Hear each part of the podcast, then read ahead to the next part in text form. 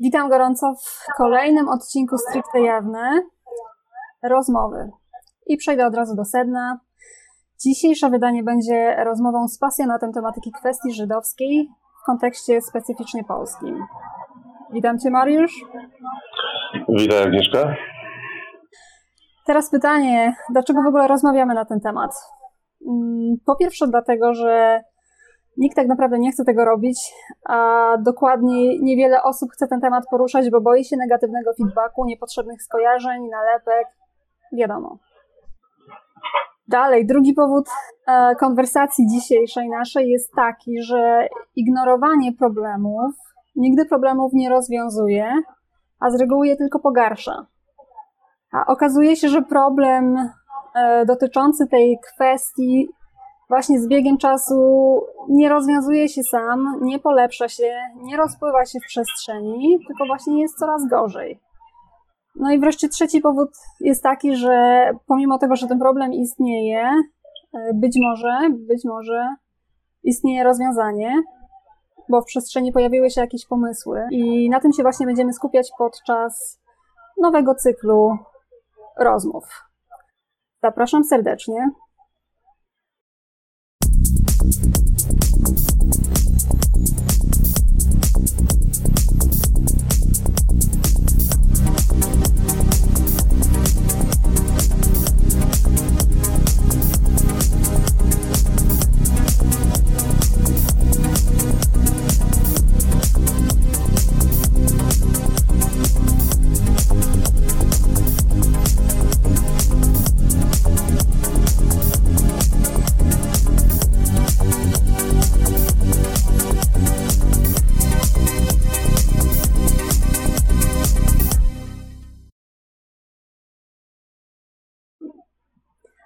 Najpierw, e, Mariusz, poproszę Cię, żebyś opowiedział trochę o sobie i dlaczego zajmujesz się tym tematem i od czego rozpoczęła się Twoja eksploracja. Czy była to historia rodzinna, czy był to jakiś inny powód? Czyli konkretnie, co popchnęło Cię, e, aby włożyć ten przysłowiowy kij w mrowisko, a także jestem ciekawa, mm, jaką e, strukturę przybrały Twoje działania, aby przeciwdziałać tej no, w zasadzie dywersji, prawda? Której nasze polskie państwo jest świadkiem już od jakiegoś czasu.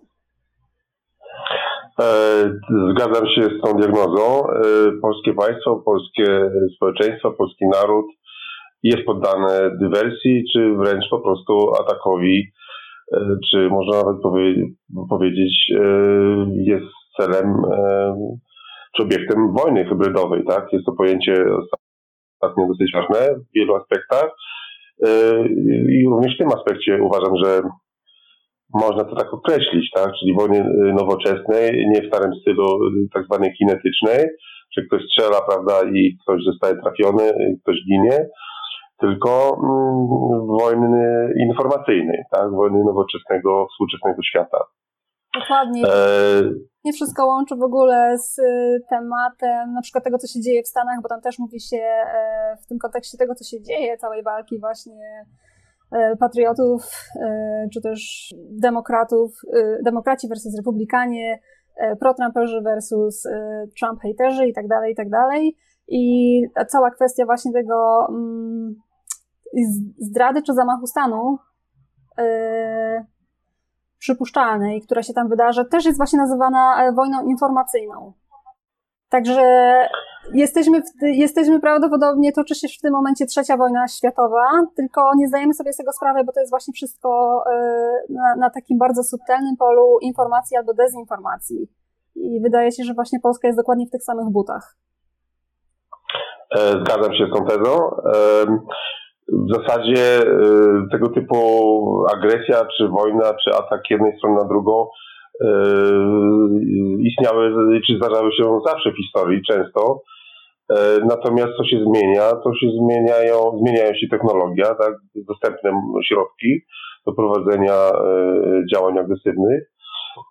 Dlatego właśnie być może widzimy tu podobieństwa, mimo że konflikty, o których możemy rozmawiać, są różne, tak? Czyli e, ten jakby nasz główny temat dzisiejszego e, spotkania, czy dzisiejszej rozmowy, e, kwestie, które poruszasz dotyczące Ameryki, ale pewnie również inne sprawy, na przykład związane z, z kwestiami tak zwanymi zdrowotnymi, tak, aktualnie w ostatnich dwóch latach. Generalnie mają, wszystkie mają cechę wspólną, że odbywają się właśnie na poziomie działania na świadomość ludzi, tak, manipulacji świadomości mas, tak, co się przekłada na pewne konkretne decyzje.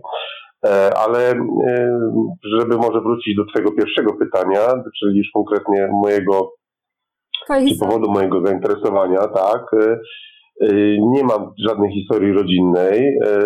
Mam inne historie rodzinne, ale akurat nie mają nic wspólnego z Żydami. Natomiast jestem, powiedzmy, już doświadczony życiowo i E, wiele lat, e, od wielu lat interesuje się historią na e, jakby różnych poziomach, w różnych relacjach. Głównie oczywiście historią europejską, czy powiedzmy historią polską i relacjami Polski w różnych postaciach z sąsiadami, tak, na przykład jeśli chodzi o Niemcy, tutaj mam też coś do powiedzenia.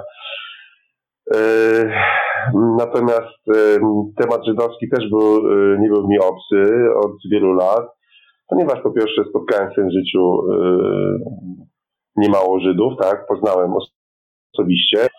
Miałem z nimi różne doświadczenia, również całkiem pozytywne, całkiem przyjemne. Oczywiście moje spojrzenie na yy, tak zwaną tematykę, czyli temat, temat związany z życiem Żydów, na przykład w polskiej kulturze, w polskim obszarze na polskim terytorium.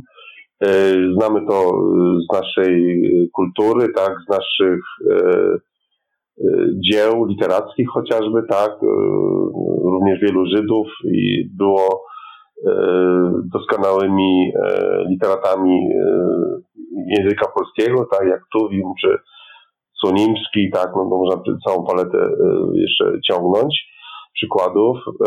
Natomiast mnie, mnie interesują również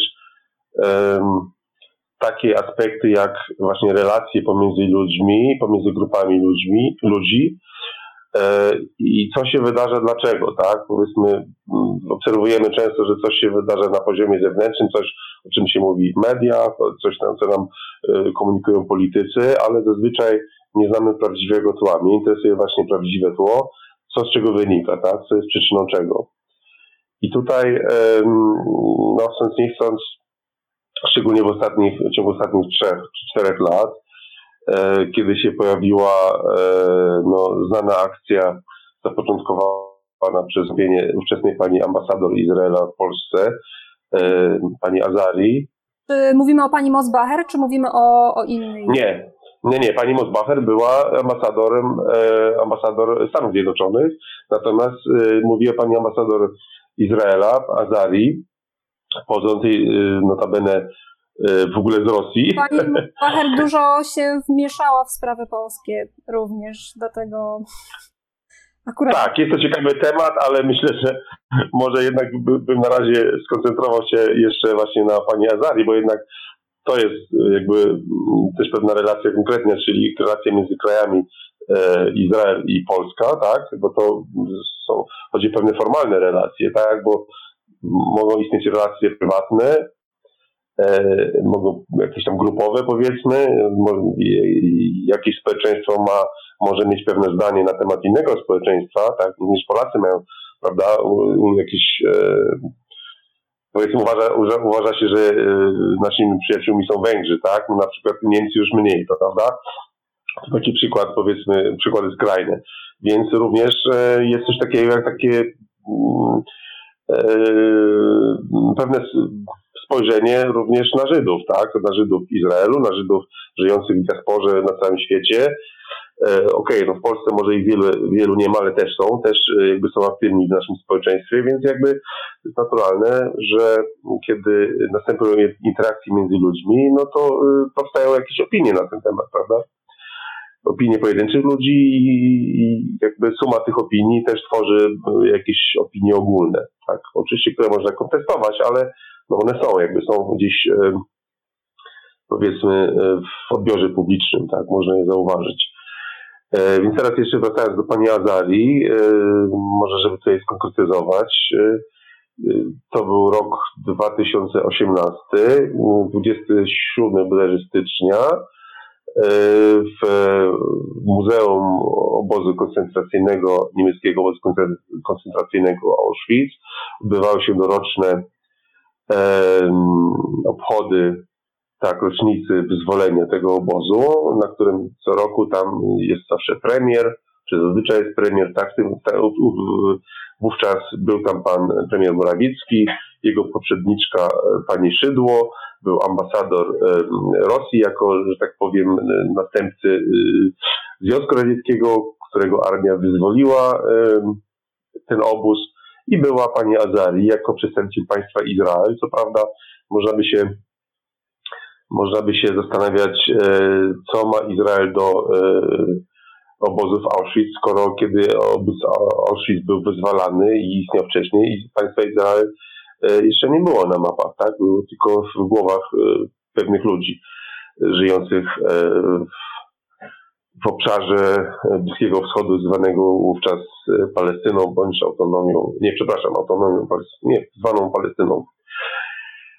E, I pani Azari no, e, dopuściła się, można powiedzieć, skandalu dyplomatycznego, ponieważ na uroczystości, gdzie e, prawda, zazwyczaj się wygłasza okrągłe słowa, no, zaatakowała wręcz Polskę, tak, polski rząd, tak, wykorzystała tę okazję, aby wyrazić głośno publicznie sprzeciw wobec polskiego projektu ustawy, projektu bodaj ministra, Ministerstwo Sprawiedliwości, który to projekt pilotował ówczesny wiceminister Sprawiedliwości Patryk Jaki, dotyczący no, pewnych regulacji,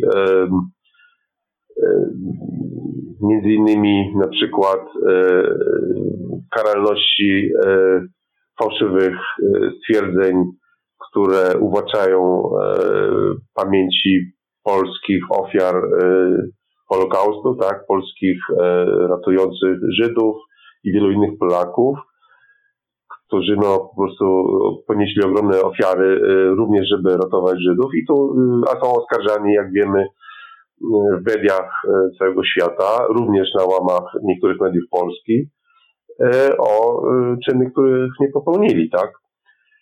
Więc no, pani ambasador jakby wyraziła ten sprzeciw w formie jakby no, uważam niedopuszczalnej, ponieważ takie rzeczy się załatwia gdzieś tam w kuluarach, prawda? Y, w, rozmowach bezpośrednich, a nie publicznie. A to y, pierwszy tego typu atak y, właśnie w rocznicę wyzwolenia obozu, czy takie rzeczy wydarzały się już wcześniej? Bo ja mam wrażenie, że kontrowersje w obozach podczas rocznic to jest taka ciągnąca się kwestia. Co roku coś się wydarza.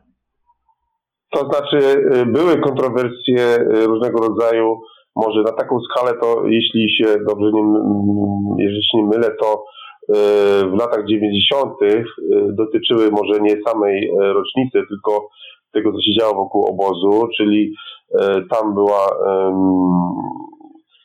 to była cała kampania inspirowana przez właśnie środowiska żydowskie z różnych miejsc dotycząca tego, żeby usunąć krzyże które stały w pobliżu, nawet chyba nie na terenie, nie pamiętam, czy to było na terenie obozu, czy w pobliżu e, obozu, które po prostu no, gdzieś tam kuły w oczy mm, pewne osoby.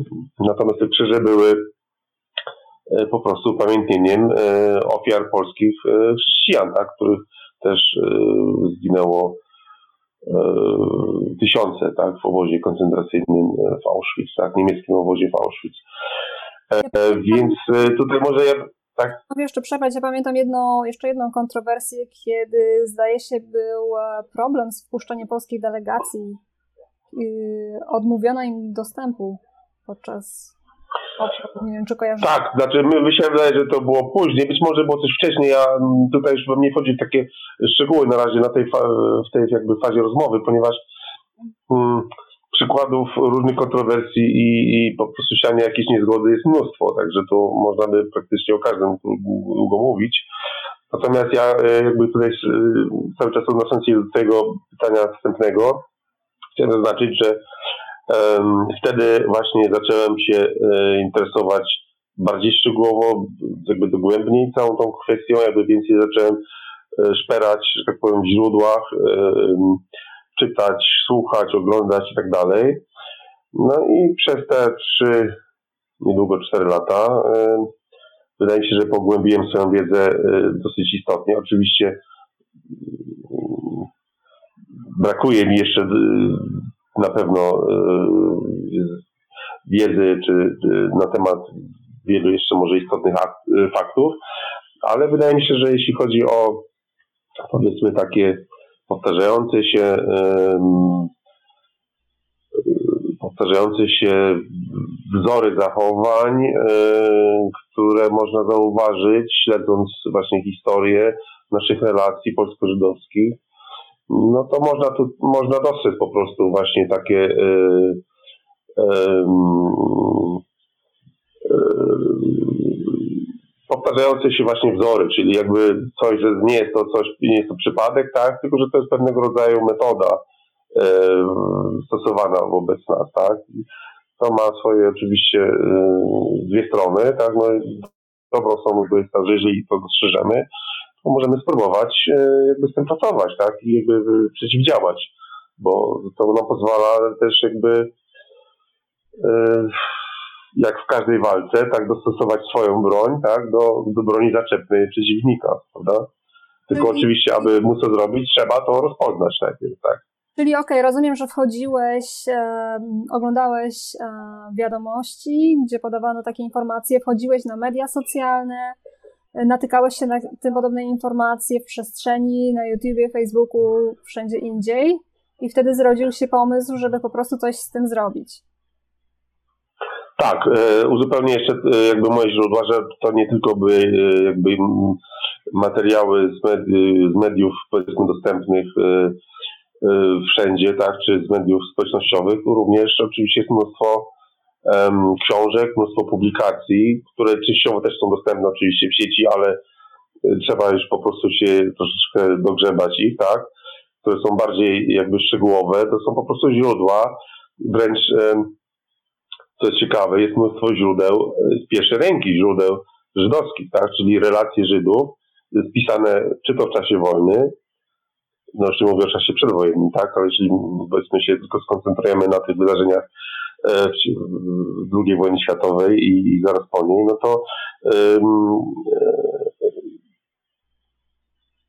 jest mnóstwo y, relacji tych ludzi, którzy przeżyli, a również częściowo tych, którzy nie przeżyli, ale te relacje spisali i gdzieś tam one przetrwały, prawda, jak e, chociażby pamiętniki Adama Czerniakowa, e, poemat Icaka Katenelsona, tak, no jest, jest, jest parę więcej, więcej nazwisk, e, które po prostu są świadectwem, tak. Natomiast e, ludzie, którzy e, nie znają e, tych źródeł, czy my, Polacy, ale też wszyscy ludzie z innych państw, tak, którzy, tak, którzy, którzy po prostu znają historię bardzo powierzchownie, tak? No, im się przedstawia pewien um, pewną narrację, tak? Używa się ostatnio takie modne słowo narracja, tak? Używa się pewnej, tworzy się pewną alternatywną historię i, i, i dosyć skutecznie udało się um, milionom, czy wręcz nie wiem, może miliardom ludzi na całym świecie wmówić, e, no, że Polska wcale nie miała takiej oczywistej, e, czystej karty, tak? Tylko, że w zasadzie jesteśmy świadkami niestety do tej pory w dużym stopniu biernymi jako państwo, jako również jako naród, może oprócz niewielu wyjątków, o których właśnie będę mówił za chwilę, jesteśmy świadkami no, przerabia, przerabianie nam gęby, tak, mówiąc Gombrowiczem, tak, czyli zamiast jakby opisywać fakty, tak, i to, co się wydarzało, to, że Polacy byli ofiarami e, i e, też byli e, więźniami i ginęli w obozach koncentracyjnych. Nie mówię o tym, co się działo w jakichś łapankach, egzekucjach publicznych i tak dalej, no, jakby pewne liczby są e, jakby niepodważalne, tak? No, zginęło około 3 milionów Polaków nie będących Żydami, tak, w czasie wojny, tak, nie, nie mówię o innych stratach prawda, materialnych, innych stratach ludzkich. Jaki jest tam... oficjalny numer y, Żydów, którzy zginęli w trakcie II wojny światowej w wyniku Holokaustu?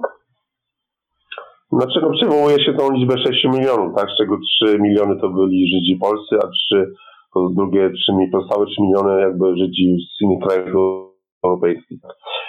Na temat też są dyskusje, ale ja bym nie chciał to wchodzić, bo jakby to yy, uważam, że y, znaczy nie jest to jakby moim celem tutaj dyskutowanie z tymi liczbami. Mm, natomiast bardziej jakby moim, moją perspektywą, czy moim podejściem jest próba mm, dekonstrukcji, tak, używając takiego liberalnego pojęcia, e, e, dekonstrukcji, demistyfikacji pewnych e, twierdzeń, tak, które dziś już się wryły w świadomość publiczną Polski, Europy i, jakby no, społeczeństw światowych, które w ogóle się interesują tą historią, tak, również w Stanach Zjednoczonych oczywiście, tak, no, to nie wiesz więcej niż na ten temat, y, co się dzieje na przykład w systemie edukacyjnym amerykańskim, jeśli chodzi o naukę o Holokauście. Tak, ogólnie, ogólnie jesteśmy wszyscy przerażeni, ale to nawet nie, nie same Stany, ale i Europa Zachodnia, prawda? Bo mamy bardzo nieliczne osoby, które podjęły się tego trudu, żeby bronić imienia Polaków i historyk brytyjski Norman Davis, zdaje się, on właśnie jakby opisuje bohaterstwo Polaków. Nie wiem, jak głęboko wchodzić w kwestie żydowskie, ale on jest właśnie jedną z tych osób, prawda? Dalej mamy Edwarda Reed, o którym pewnie jeszcze coś więcej powiesz. No i to mniej więcej, to mniej więcej tyle, prawda? Natomiast ogólny taki narratyw, czy nasza ogólna ocena tam na zachodzie, zwłaszcza też jeśli bym miała popatrzeć z perspektywy polskiej Polonii, to też pewnie nie, nie za bardzo będę w to wchodzić, ale tutaj podejrzewam e, z tego, co widzę na mediach socjalnych, że toczą straszliwe boje. E, odbywa się to często kosztem naprawdę bardzo nieprzyjemnych konfrontacji.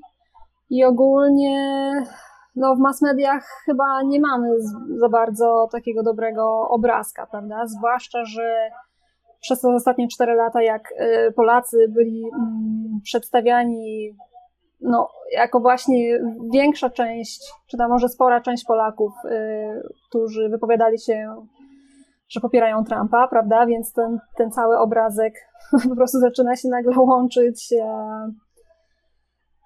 w taką nieprzyjemną całość, że ponieważ jeśli ktoś idzie po linii oskarżania Trumpa o to, że jest współczesnym Hitlerem i nagle mamy Polaków, którzy go popierają, no to wiadomo, jak to wszystko się zaczyna kręcić, prawda?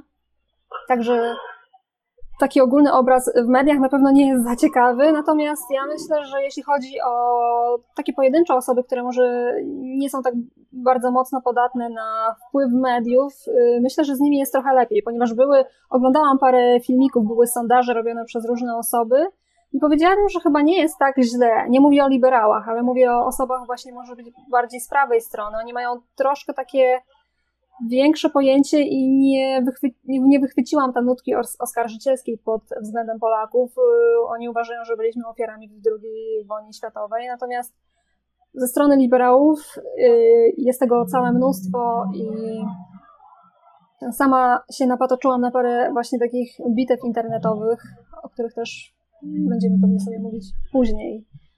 No i to akurat, y, to akurat obrazuje właśnie stan edukacji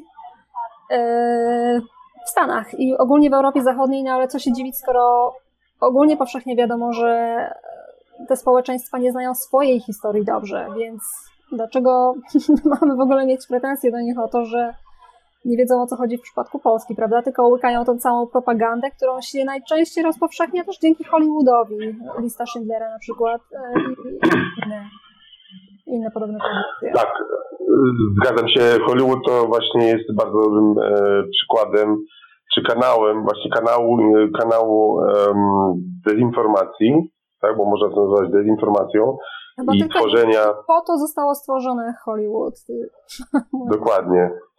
Dokładnie. Zresztą, no, e, powiem może jako anegdotę, um, wiadomo, kto jest właścicielem tak Hollywood, czy w ogóle całego tak powiem, movie industry, tak? Powiedz proszę.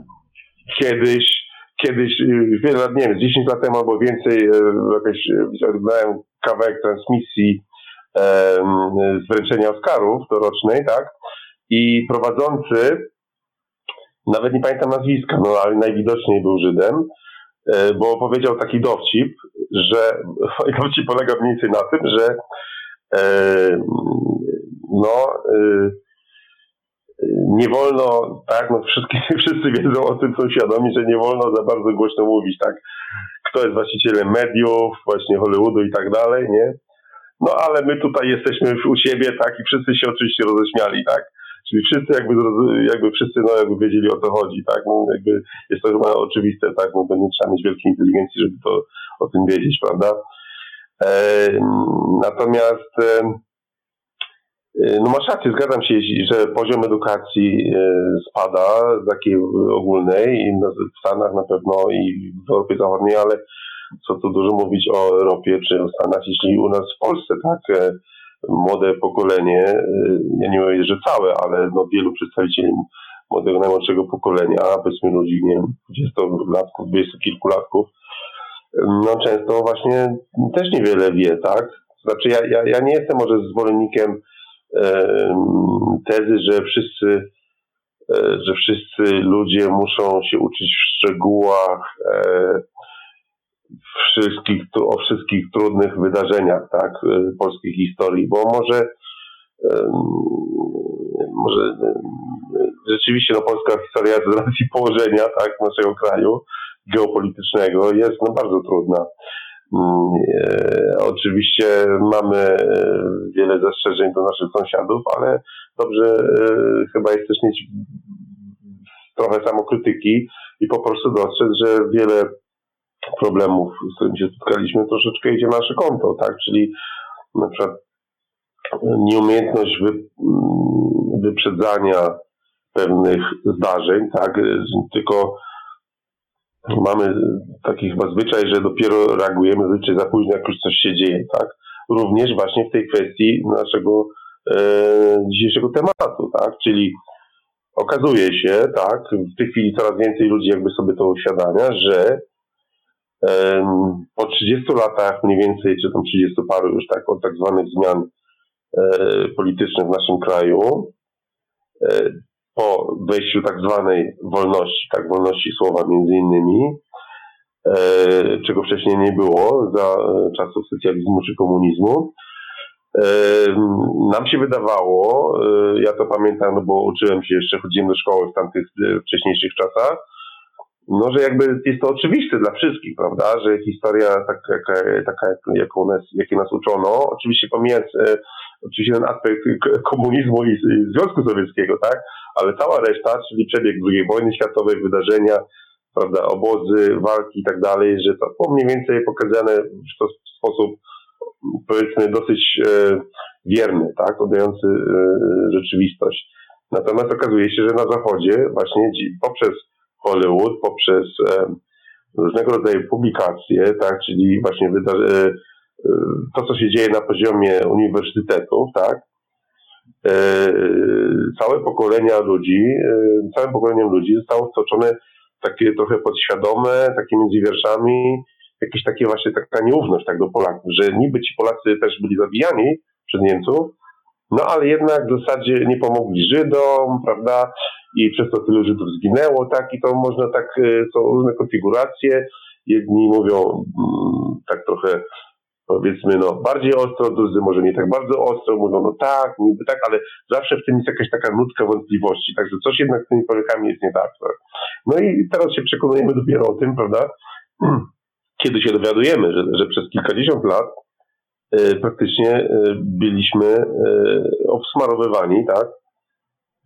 Na każdym możliwym poziomie informacyjnie wobec innych narodów, tak, wobec innych społeczeństw, a my tego nie byliśmy świadomi. Nasze państwo, ani komunistyczne państwo nic nie robiło. Nie wiem, czy, czy miało jakieś informacje, w zasadzie też mieli jakiś wywiad, prawda? I teraz nasze państwo tak zwane już niekomunistyczne również tym praktycznie niewiele robi. No, w ostatnich latach no i właśnie jednak coś tam prawda? Dlaczego nic się nie zmieniło w tej kwestii? Niby pozbyliśmy się komunistów, a problem dalej pozostaje. Dokładnie. I tu można by oczywiście mm, zacząć dywagować w ogóle, dlaczego tak jest na poziomie rządu i tak dalej. To też jest ciekawy temat, ale ja może to bym e, odpuścił, przynajmniej w tej chwili, bo e, no, można spekulować, ale nie mamy do końca twardych danych. Ja wolę poruszać się w obszarze twardych danych, czyli e, pracować tym, o czym wiem, że się wydarzyło, czy się dzieje na pewno. E, I, i teraz może mm, bym nawiązał do Twojego, e, powiedzmy, drugiego czy kolejnego pytania ze wstępu, czyli co możemy z tym wszystkim zrobić, tak? Czy możemy w ogóle z tym coś zrobić? Więc ja uważam, że mm, możemy. To znaczy, oprócz tego, co, czym się powinno zająć państwo, mające swoje środki, mające swoje, swoje e, instytucje, prawda, swoje agencje, prawda, i tak dalej. Mam nadzieję, że mimo wszystko jednak coś robi. Może nie mówią o tym, ale że jednak coś robią, tak? Dobrze, ale to jakby na to nie mamy wpływu. Dokładnie, zostawiamy na e... Polski i mówimy tutaj o partyzantce albo oddolnej inicjatywie tego, co Dokładnie. możemy zrobić. Zatroskani obywatele o nasz kraj i tego, co się dzieje z Dokładnie. naszym wizerunkiem. Możemy e, robić to, co zawsze potrafiliśmy najlepiej, tak, co znamy od czasów ogniem i mieczem Sienkiewicza, tak, i tak dalej, i później poprzez wszystkie inne najazdy, prawda, zabory, i później e, właśnie drugą wojnę światową, czyli walka partyzantka, coś, co mamy we krwi. Oczywiście ja nie namawiam nikogo do, do strzelania, prawda, czy w ogóle jakiejkolwiek agresji, na, e, w sensie jakby takim kinetycznym właśnie. Natomiast oczywiście na poziomie wojny informacyjnej e, mamy jak najbardziej prawo się bronić, a nawet wręcz atakować e, w celu obrony, prawda? Adekwatnie, ponieważ, tak jak mówię, mamy w kraju wrogą dywersję, nie da się tego ukryć, obserwujemy to bardzo często, więc jakby to są, są, istnieją pewne strategie, prawda? Kiedy konflikt nie jest otwarcie wypowiedziany, wciąż pozostają nam pewne strategie do wykorzystania i właśnie bardzo jesteśmy teraz wszyscy ciekawi, żebyś nam opowiedział, jak to dokładnie wygląda z Twojej strony, jakie są Twoje propozycje w tym temacie. E, to znaczy, no, pomysłów może być e, tyle, ile jest ludzi, natomiast moim pomysłem e, było jakby takie, wiesz, podchwycenie tego, co było, że tak powiem, przed moim nosem, czyli obserwując prawda, te ataki w internecie, no to było najprostsze, prawda? Y, no to Ale zauważyłem. Głównie socjalne media masz na myśli, gdzie obserwowałeś najpierw? To znaczy ja akurat, ja akurat się zająłem głównie um, stronami internetowymi takich periodyków w Izraelu, tak jak J-Post czy mm, Jerusalem Post. Times of Israel, tak, Jerusalem Post, tak, e, Times of Israel e, i jeszcze inne. Są również inne media, powiedzmy angielskie, prawda, amerykańskie i tak dalej. No, no, do wyboru do koloru, tak? To można wiesz, e, się zajmować wieloma rzeczami. Jest tego tyle, że po prostu jedna osoba nie jest w stanie wszystkiego ogarnąć, więc jakby każdy... Od razu, od razu pomysł, że po prostu te outlety postują na Facebooku. Można sobie wejść na Facebooku na stronę każdego z nich i zobaczyć, jakie artykuły zamieszczają, prawda? I tam właśnie bardzo często pojawiają się paszkwile na nasz temat. No i wtedy można skomentować pod spodem. Dokładnie, dokładnie to jest jakby najprostsze, co można zrobić.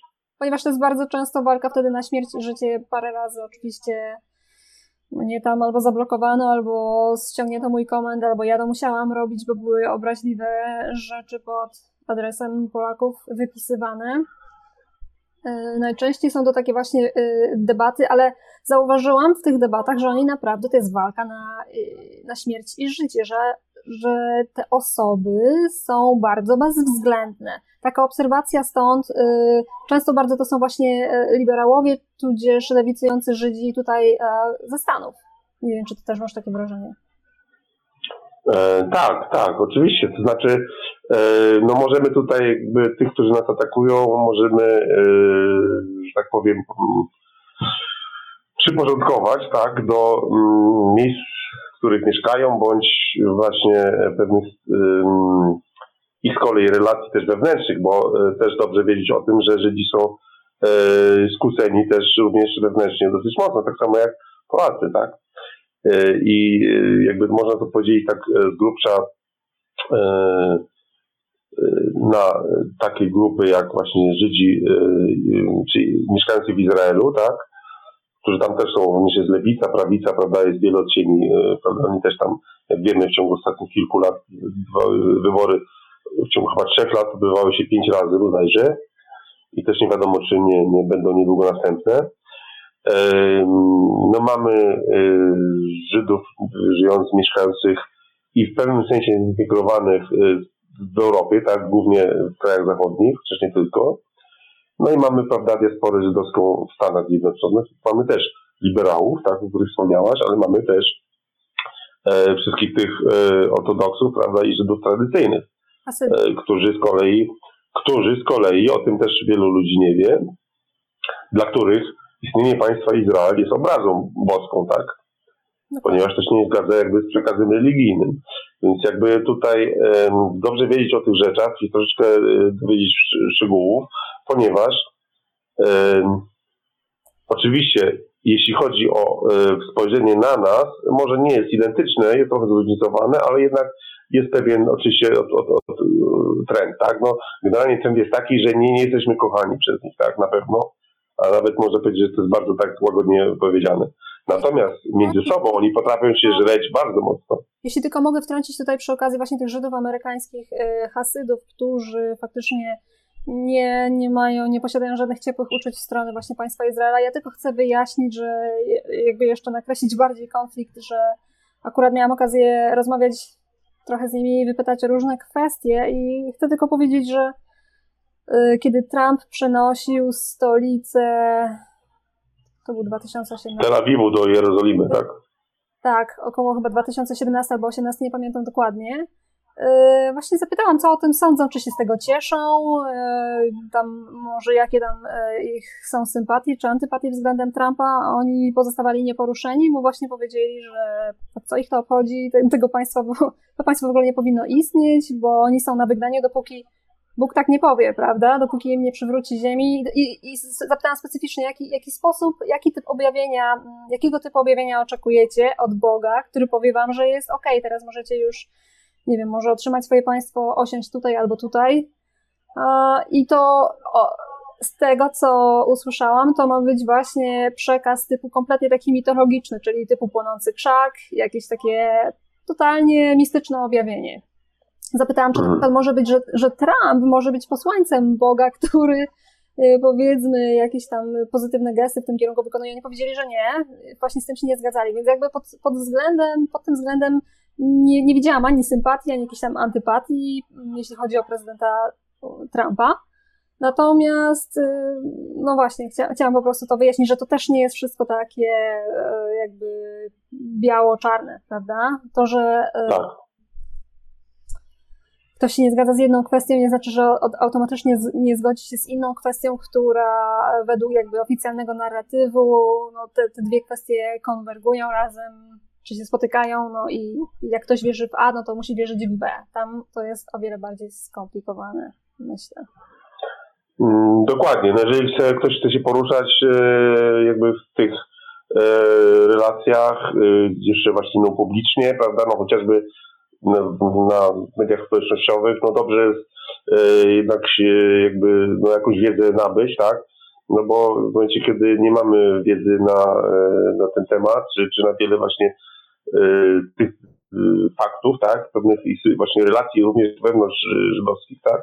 wewnątrz narodu żydowskiego, no to jakby no, no, wystawiamy się na strzał, tak? Nie jakby no, a jak wiemy, jeśli chodzi o powiedzmy tak zwaną walkę informacyjnych na, na forach publicznych, no jakby polega to w sumie głównie na tym, żeby jakby y, ośmieszyć przeciwnika, tak? No bo oczywiście są też tacy, którzy obrażają, no to, to jest jasne i to jest może denerwujące, ale oni akurat nie są najtrudniejszymi przeciwnikami, bo wszyscy, że tak powiem, postronni, którzy obserwują to, no to wiadomo, że nikt takiej osoby, która obraża, czy to z jednej, czy z drugiej strony, nie traktuje poważnie. Więc jakby istotne jest, żeby jeżeli się wdajemy w jakiś, e, dyskusję, tak, czy gdzieś tam jakieś stawiamy inne tezy, prawda, i tak dalej, kontrargumenty, to żeby to było na poziomie e, takim, żeby po prostu e, obserwatorzy postronni, tak, nawet jeżeli e, ci nasi przeciwnicy ja tak, że tak powiem, no, nie, nie, nie zaakceptują tych argumentów, to jeżeli to jest prawda, logiczne, jeżeli to jest oparte na jakichś faktach, jeszcze podparte prawda, jakimś przed załącznikiem prawda, do danego wydarzenia, gdzie jest to opisane przez osoby neutralne, nie, nie przez nas, tak, tylko przez jakieś inne jakby instancje, no to ktoś, kto myśli jeszcze logicznie, chociaż myślenie logiczne powiedzmy w świecie staje się, przestaje być modne, no ale jednak mam nadzieję, że jeszcze trochę takich ludzi jest, no to wtedy oni mogą ocenić, tak zauważyć, ok, nie znam do końca tematu, ale prawda, no tu mamy taką tezę, tu mamy taką i tu mamy takie argumenty, tu mamy takie kontrargumenty, teraz to brzmi bardziej sensownie, tak? No i to, to, to jest to, co możemy zrobić, prawda? No yy, wiadomo, że nie, nie, nie, nie przez sieć jakby nie pójdziemy do tej osoby, nie, nie złapiemy jej za gardło, prawda? Możemy tylko na, na takim poziomie właśnie wymiany e, argumentów e, próbować wykazać jakby absurdalność pewnych tez, tak, czy zarzutów e, drugiej strony wobec nas. No i to jest jakby no, w ten sposób e, odkręcać, tak, e, efekty tej kilkudziesięcio letniej narracji na wielu poziomach, tak? No i w zasadzie to jakby się w tym wyczerpuje, tak? Oczywiście to brzmi może nieskomplikowanie, no ale oczywiście, tak jak mówię, no wymaga to pewnej wiedzy, pewnego poziomu wiedzy i wymaga to oczywiście cierpliwości, wytrwałości, bo oczywiście to się nie, nie sprawa się nie wyczerpuje na jakiejś tam jednej akcji, E, jeżeli chcemy jakiś efekt osiągnąć, no to trzeba sobie zdawać sprawę, że to jest praca na lata, tak? nawet na dziesiątki lat. Tak? To się, tak na wstępie zaznaczyłaś, jeżeli tej pracy nie podejmiemy, tak, a jak wiemy, polskie państwo tego nie, nie za bardzo ją podejmuje, albo podejmuje w sposób nieumiejętny, a to jest minimum, co możemy zrobić, tak, nie mając wielkich innych środków, nie mając pieniędzy, prawda, nie mając tych mediów, ale póki istnieją media społecznościowe i póki, że tak powiem, e, używamy takiego języka, który nie pozwala nam na przykład na zbanowanie nas, tak? Oczywiście każdy musi tutaj próbować pewnych granic, tak? Może zobaczyć, gdzie są granice. Oczywiście jesteśmy tutaj weteranami e, e, e, właśnie takich badania tych granic. Więc no to jest to, co mogę właśnie podpowiedzieć, tak, osobom zainteresowanym jakimś działaniem w tej kwestii, tak, to tak bardzo ogólnie, tak, no nie, nie, nie, nie wiem, nie, za bardzo w szczegóły tutaj nie będę chyba wchodził, bo to nie jest może ten format. może tylko um, mogę zaznaczyć coś takiego, że y, wiedząc, jeżeli ktoś wie, jak się poruszać w mediach y, społecznościowych, tak, czy to na Facebooku, czy to na Twitterze, prawda, czy na, no to są powiedzmy te dwa najbardziej znane, jeszcze jest YouTube, tak, tam gdzie można właśnie komentować. E, no tam można tworzyć jakieś e, sieci, tak, wewnętrzne, prawda, czyli można, bo możemy działać samotnie, ale możemy też e, próbować w jakiś sposób sieciować, tak. Także no tutaj nie ma granic dla naszej inwencji poza granicami technicznymi, technologicznymi. Oczywiście no tym jakby i daje energii temu i czasu chcemy temu poświęcić, tak, jeżeli chcemy. To może tak pokrótce na ten temat z mojej strony. Najważniejsze, żeby zacząć, prawda? Czyli wejść na jakieś media społecznościowe, znaleźć jakiś taki jątrzący artykuł, E, uprzedzony, napisany z takiej wyraźnie wrogiej perspektywy i po prostu zacząć coś robić. Czyli e, pierwszy krok należy do nas, tak? Wchodzimy sami, zaczynamy komentować, e, robimy to w sposób logiczny, nie obrażamy nikogo, zachowujemy się kompletnie jakby racjonalnie. No i, tak i, to, i to jest właśnie pierwszy krok, tak? Czyli po prostu dla wszystkich zainteresowanych działaniem w temacie, to jest pierwszy krok do zrobienia i potem sprawy mogą nabrać większego tempa, prawda? Jeśli znajdzie się osoby yy, właśnie na, na, na, takich forach. Zawsze, zawsze po prostu można się do kogoś odezwać, yy, podzielić się wrażeniami, co myślisz na ten temat, jak poszła ta bitwa, wymienić się właśnie strategiami i tak dalej. No i i jakby idzie się potem dalej od tego, prawda? No zgadza się, w zasadzie pisałaś to doskonale y, i dodam po prostu dalej e, taka po alfinę, tak? Czyli od zawsze znowu od, od nowa i do końca, i od nowa i do końca, tak? To jest niekończąca się historia, tak? Ponieważ tak zaznaczyłem, jakby ta agresja wobec nas trwa od dziesiątek lat, tak? Ja mówię tylko o historii powojennej, oczywiście już nie mówię o stosunkach e, żydowsko-polskich czy polsko-żydowskich w dalszej historii, tak? To jest osobny temat. O sobie powiemy w późniejszych konwersacjach, prawda? Tam wejdziemy w historię. Dokładnie. Będziemy Chętnie. omawiać dokładniej pewne takie właśnie y, zawiłości historyczne naszych polsko-żydowskich stosunków. Natomiast dzisiaj robimy takie właśnie wprowadzenie i zaczynamy od tego tematu mediów socjalnych, ponieważ to jest jakby najprostsza, jeśli ktoś jest z kolei gotowy do działania, no to jest właśnie najprostsza y, droga do tego, żeby zacząć coś w tym temacie robić. Dlatego takie wprowadzenie. Ja również zachęcam, jeżeli ktoś jest naprawdę y, tymi kwestiami zainteresowany, oczywiście uprzedzając, a myślę, że to wszyscy y, rozumieją, tak, że no jakby mm, nie wystarczy y, słomiany zapał, tak? Znaczy oczywiście każde działanie, nawet pojedyncze jest dobre, tak? Ale oczywiście jeżeli chcemy naprawdę, oczekujemy jakiegoś efektu tego działania, no to, to jest po prostu no, ciężka, żmudna praca, tak? No, nawet obliczona na lata, prawda? Więc jakby, no tutaj nie łudźmy się, że jakieś takie akcyjne, e, że tak powiem, skrzynięcie się, prawda, wzorem, nie wiem, zajazdu jakiegoś, tak, z pana Tadeusza, czy, czy z innej e, dzieł naszej narodowej kultury, po prostu to jest no taka partyzantka, właśnie to nazwałaś, ale partyzantka, która po prostu no, musi trwać i e, może działać właśnie w wielu, e, na, oddziaływać tak, na wiele e, społeczeństw, tak, no bo mamy, ja akurat działam głównie, tak wspomniałem, na tym froncie powiedzmy izraelskim, ale właśnie mamy media powiedzmy anglojęzyczne również właśnie głównie w Stanach Zjednoczonych, Anglii, zresztą z całego świata, prawda, więc no jakby temat żydowski jest obecny na całym świecie, prawda, to nie jest, nie dotyczy tylko Polski. Tak, więc jakby to jest jakby A kolejny. Czy znalazłeś właśnie podczas takich bitew czy potyczek sojuszników z innych krajów i jakie to były kraje i jakie być może oni mają konflikty w tej kwestii?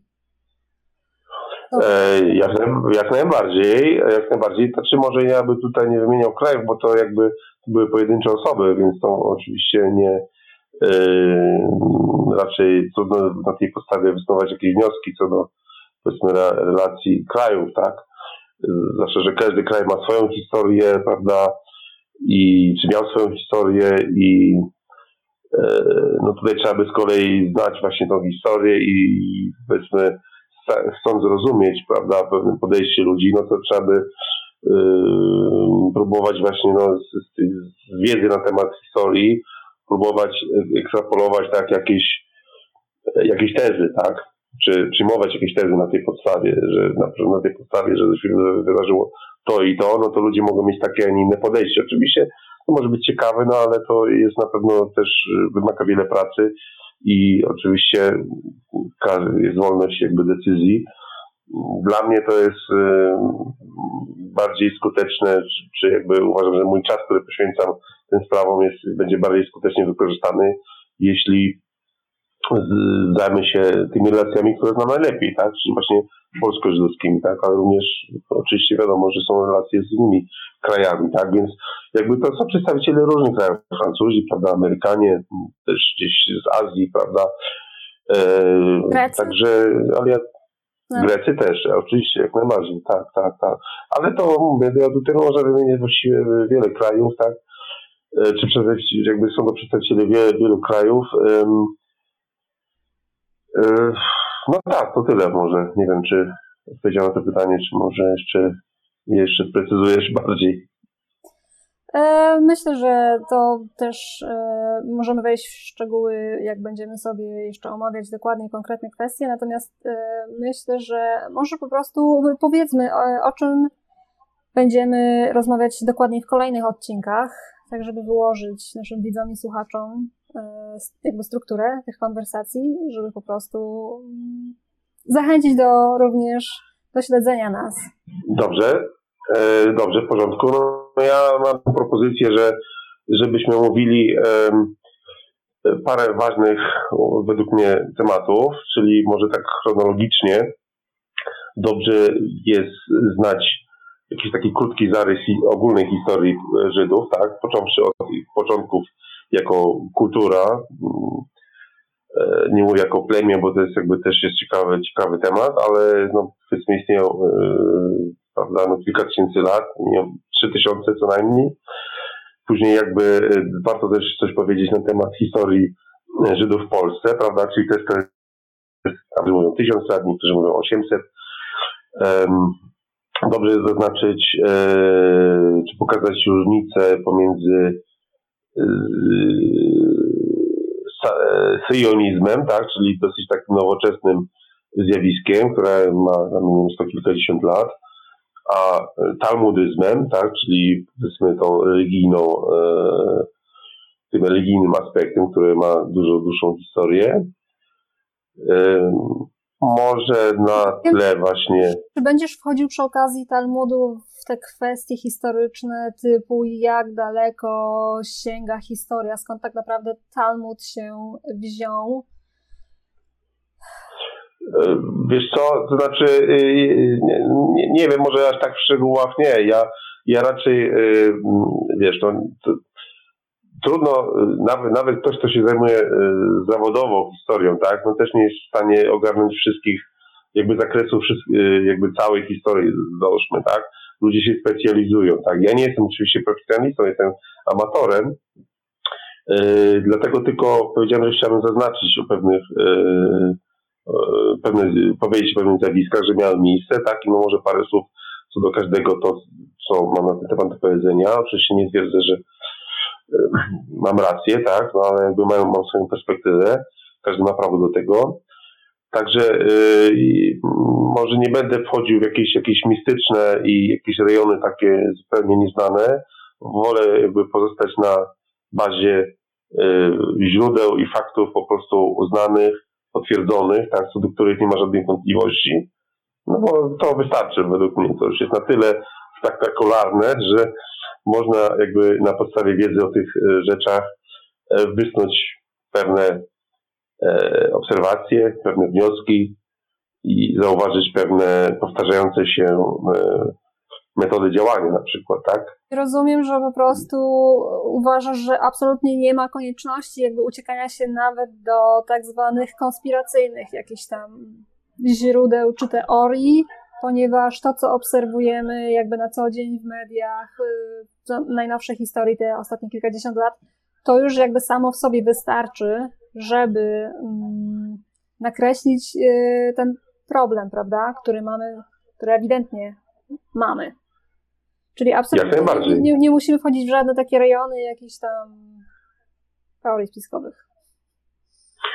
Yy, tak, tak, także znaczy ja na ten temat yy, nie mam nic do powiedzenia, yy, bo tak powiedzieć, zacząłem kilka razy, tak, wolę się poruszać w obszarze jakby faktów jakby znanych, co do których, no powiedzmy, mało kto jest w stanie, jakby, które mało kto jest w stanie podważyć.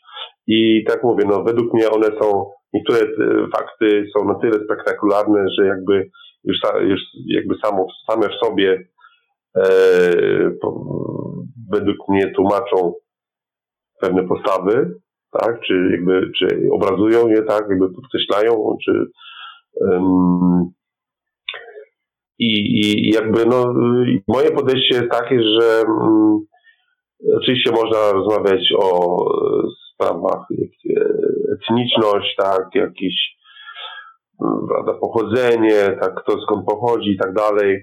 To jest na pewno ciekawy temat, ale ja patrzę bardziej na te relacje między różnymi e, społecznościami, tutaj w naszym przypadku między narodami, jako relacje pomiędzy pewnymi e, kulturami, bądź nawet używając e, języka technicznego programami, tak? To znaczy ja uważam, że my jako Polacy, prawda, Żydzi, Niemcy czy y, Francuzi, tak, rodząc się w danym miejscu, wychowując się w danym miejscu, tak, w rodzinie, mówiącej danym językiem, poruszając się, później chodząc do szkoły, tak, poddawani właśnie różnym bodźcom danej kultury, po prostu nasiąkamy nią. Oczywiście można w świadomy sposób jakby starać się wykroczyć poza to, czy odrzucić coś. Oczywiście takie przypadki się zdarzają nawet nierzadko, ale no powiedzmy w skali masowej y, można powiedzieć, że to się,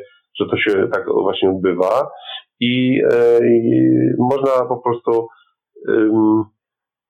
wobec każdego prawdopodobnie narodu starać się wyekstrahować pewne typowe zachowania, tak? Po prostu, czyli to jest pewien rodzaj programu, który mamy, tak? Jesteśmy zaprogramowani i po prostu, ponieważ się utożsamiamy z, z pewnym rodzajem zachowań, tak? Jeśli mówimy o sobie o Polakach, tak, y, no mamy pewne wady, tak? Których się często śmiejemy i po prostu, no one są, tak? No nie ma co jakby y, dyskutować z tym za bardzo, tak, że poddano na przykład, że, że nie, to trudno nam się właśnie zorganizować, tak, albo że, yy, że, że zazwyczaj właśnie reagujemy jak już się pali, tak. Więc jakby no, a i z kolei inne podchodzą w tym kontekście zupełnie inaczej, tak, z kolei inne bo narody mają problemy, na przykład Niemcy ze, ze elastycznością, którą my w ogóle nie mamy problemu, tak, my jesteśmy bardzo elastyczni, tak, potrafimy się przystosować, y, zintegrować, nawet zasymilować, co nie zawsze jest dobre, tak, jeśli jesteśmy gdzieś w innym kraju i na przykład ludzie zapominają skąd pochodzą, ale okej, okay, to jest kwestia dyskusyjna, to jest tylko moje zdanie. Natomiast y, wracając jakby do meritum, e, uważam, że my jako ludzie y, żyjący w danej kulturze jesteśmy pewnego rodzaju nośnikami pewnego programu, tak? I oczywiście, tak jak powiedziałem, można starać się świadomie to zmienić, ale większość ludzi tego nie robi, jakoś z pewnych powodów, y, prawdopodobnie insynuacji, po prostu się poddają temu, tak? I czyli tutaj może wracając jakby do naszego tematu, możemy powiedzieć, że mamy do czynienia y, jakby z konfrontacją dwóch programów, tak? Programu kultury polskiej, tak? I programu kultury żydowskiej, tak? I każdy z nich ma oczywiście jakieś tam swoje składniki i no i tyle w zasadzie, nie? I można to potraktować bardzo nieosobiście, tak? Nie doszukując się tam temu, że kto się, kto się urodził tu, prawda, albo z takiej matki, albo z takiego ojca, tak? Tylko, że, bo y, jakby to jest pewien taki wspólny mianownik, tak pewnych zachowań, tak? Więc jeżeli się temu przyjrzymy, to możemy naprawdę spojrzeć na to w ogóle nie osobiście i powiedzieć, okej, okay, dobrze, tu mamy do czynienia z takimi zachowaniami, a tu mamy z takimi i teraz co chcemy z tym zrobić, tak? Jak to, jeżeli oceniamy, to jak to oceniamy?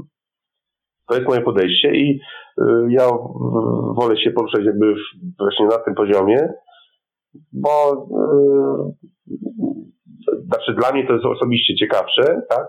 A, a może dla innych ludzi po prostu jest to też e, bardziej przejrzyste, prawda? Nie wiem, no, czy to jest no, zrozumiałe. E, edukacyjny aspekt podkreślamy tutaj yy, w tej serii wywiadów, yy, więc jakby wracając do, czy kontynuując yy, zakres tematów, co jeszcze?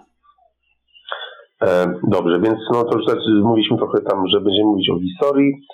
E, na pewno e, będziemy mówić coś o sytuacji czy aspekcie ekonomicznym, tak, bo wiadomo, że ten aspekt ekonomiczny w naszych stosunkach był dosyć istotny, był i jest. Będziemy mówić o tym, co się wydarzyło przed wojną, w czasie wojny, prawda, okupacji i po okupacji, tak, czyli na przykład o Żydokomunie, w Polsce, ale nie tylko, też, też w Sowietach. E, powiemy trochę o, o, o, wydarzeniach związanych z emigracją żydowską z Polski w latach 50. i 60. w wyniku walk frakcyjnych e, w łonie e, komunistów, tak? No już trochę zaznaczyliśmy o, o, tym, że istnieje ta kampania oskarżeń, tak? Polak, polskich Polaków udział w Holokauście. To może tutaj trochę wejdziemy, omówimy ten temat e, bardziej szczegółowo. E, może bardziej szczegółowo chciałbym powiedzieć, jeżeli taka będzie chęć na temat dwóch głównych strzałów, że tak powiem, które są wystrzeliwane w naszą stronę, ze strony żydowskiej, czyli wydarzeń w Wielwaldnym i w, Kiel, w Kielcach, tak? Punkty zapalne. To, tak, takie punkty zapalne, tak, dziękuję. No i już trochę też wspomnieliśmy właśnie, że, o, że istnieją właśnie pewne formy nacisku i zniesławiania naszego e, narodu, państwa, prawda, i co możemy z tym zrobić.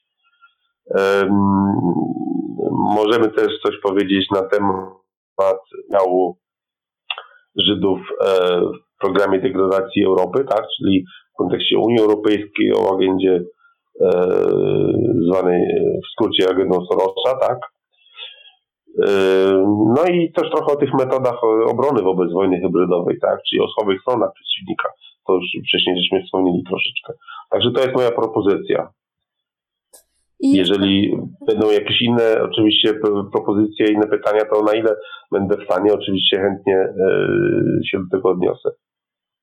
I jeszcze na sam koniec chciałam e, zapytać specyficznie e, o dr Ewę Kurek i bo wiem, że wspominałeś, jak rozmawialiśmy prywatnie, że Twoje oczywiście podejście trochę się różni, ona się skupia na trochę innym zakresie, więc jakby chciałabym, żebyś to wyjaśnił też słuchaczom widzom, y, na czym polegają tutaj te różnice w podejściu? To jest trudne pytanie, bo y, ja się po pierwsze nie porównuję z panią doktor Kurek, bo ona jest wykształconym zawodowym historykiem, jestem amatorem, tak? I znaczy pytam o nią dlatego, że ona po prostu stała się w, jakby w międzyczasie y, był taki moment, w którym naprawdę bardzo dużo osób, y, kiedy roz, y, rozmawiało o tym temacie, to ona była taką jakby osobą na świeczniku. Więc jakby chciałam do niej nawiązać. Tak, no pani doktor Kurek no, napisała kilka książek na te tematy, ale również pisała też o innych tematach, tak, głównie o żołnierzach wyklętych, tak, o tak zwanych zaporczykach, no ale wszystko się jakby się wiąże z okresem, prawda, czasów II wojny światowej i po, po niej, tak, tym, co się działo również w Polsce, więc jakby tutaj można przytoczyć, yy, może powiedzieć dla tych, którzy nie wiedzą o tym, głównie też yy, opisywała na przykład yy, historię e, żydowskich dzieci przechowywanych e, w czasie okupacji niemieckiej e, w klasztorach, tak, w rzymskich klasztorach głównie, z tego co pamiętam, nie wiem czy wyłącznie. Więc e, oczywiście ma głęboką wiedzę na te tematy, natomiast e, z tego co się orientuje, tak na ile po prostu e, jakby udało mi się jakby wysłuchać tego, co e, pani doktor publikuje na te tematy, no ona właśnie się zajmuje tym wycinkiem, tak? Natomiast jakby nie zauważyłem, żeby odnosiła się jakby do tego tła i do takiego spojrzenia, o którym ja właśnie mówiłem, tak? No mnie to bardziej interesuje, ponieważ mnie interesuje właśnie nie napisanie książki na temat jakiś tam konkretny wycinkowy, tylko mnie e, właśnie interesuje spojrzenie takie bardziej powiedzmy globalne, tak? Czy bardziej takie e, esencjonalne, tak? Ponieważ mm, tak, mam nadzieję, że jakby. jakby jeśli... specjalista versus holista, albo takie spojrzenie bardziej. No, tak, tak, tak. Znaczy moje podejście jest takie, jeżeli, e, jeżeli dostrzeżemy w pewnych zjawiskach, w ciągu zjawisk, właśnie znaczy w zjawiskach, tak, które gdzieś tam są może gdzieś tam oddzielone od siebie, tak, jeżeli zobaczymy w tym jakąś ciągłość, tak, pewną powtarzalność, no to jakby ja jestem też takim ścisłym e, umysłem, więc no możemy możemy próbować właśnie e, ekstrapolować pewne, pewne zachowania, które będą w przyszłości, tak? No bo jakby natury, natura ludzka się nie zmienia, tak? Na pewno nie tak, nie tak szybko, nie tak łatwo, więc jeżeli pewne zachowania e, miały miejsce i mają miejsce, to pewnie będą miały miejsce również w przyszłości, tak? Jakby I my możemy. Tego, kto te zachowania narzucił, już nie wchodząc jakby w tą sferę, bo tak jak wspomniałeś, to jest zupełnie osobny temat, który być może kiedyś uda nam się tutaj, tak bym sobie życzyła przynajmniej, e, podyskutować e, z kimś jeszcze, kto się, kto zna się właśnie na tych takich tajnych zakamarkach historii nieco bardziej, czy może właśnie takich trochę nie, jak to się mówi, takich tematów tabu, prawda, związanych, czy też dotyczących jakby tego obszaru, jeśli, jeśli się uda kiedyś nam taką rozmowę zorganizować, może w większym gronie osób, to jak najbardziej. Natomiast, no właśnie, pozostając jakby w, w samej tej sferze tego, co dotykamy, widzimy, czujemy, no to właśnie te programy, które mamy jako przedstawiciele danej społeczności, nawet jeśli powiedzmy pewne fakty w pewnym momencie e, wyjdą na powierzchnię, prawda? E, okaże się, że powiedzmy nasze imię zostanie oczyszczone w tej kwestii, to wciąż tak jak właśnie mówisz, i pozostaje to taka groźba wisząca nad nami, że e, ponieważ jesteśmy, e, jak to się mówi, człowiek jest e, takim zwierzęciem, które operuje na zasadzie nawyków. Jak najbardziej. No właśnie, to, to przedstawia właśnie ten taki problem głębszy, że nie da się po prostu tego wykorzenić tylko dlatego, że o nagle dowiadujemy się, że jakaś informacja, czy że rzeczywistość do tej pory, taka jaką znamy, nagle okazuje się, że nie jest, nie jest prawdziwa. E, jesteśmy konfrontowani z nową wersją, e, którą, o której oczywiście zapewnia się nas za każdym razem, że no tym razem to już mamy rację, prawda? Ale abstrahując od tego, racja, nie racja, za każdym razem, kiedy człowiek konfrontuje się z nowymi faktami i musi ten proces jakby przemielić w swoim mózgu czy w swoim umyśle, pozwala, pojawiają się tarcia i jakby to jest, to jest cały proces, to się nie dzieje od razu. Nie przeskakujemy od razu od postawy wrogiej do postawy przyjaznej, tylko dlatego, że o, dowiedzieliśmy się nowych rzeczy, prawda? To będzie jakby Zgadza się. cały proces. Istnieje opór, istnieje opór materii, ale też istnieje opór e, jakby taki właściwy psychiczny, oczywiście, tak.